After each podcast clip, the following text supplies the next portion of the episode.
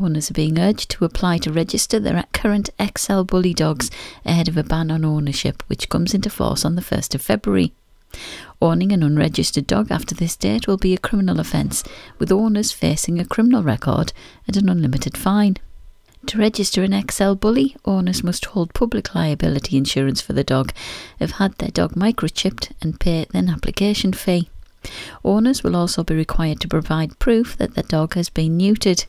A thriving County Durham Science Park is set to be named one of only two growth sites in the Northeast as part of a multi million pound investment in the region. Northeast Technology Park, Net Park at Sedgefield, is owned and run by Durham County Council and is to become a growth site through the creation of a new investment zone for the region. At growth sites, the council and businesses will have priority access to flexible funding, which is intended will take the form of a capital based co investment programme. News of the designation for Net Park, one of the UK's premier science parks, has been welcomed by both the council and a leading business figure on the park.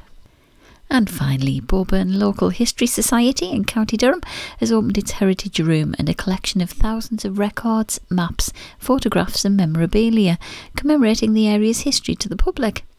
The collection has been archived and much of it digitised thanks to the work of volunteers, including many from Durham University, and a £1,000 grant from Believe Housing. That's the latest here on 105.9 Bishop FM. I'm Gillian Campbell.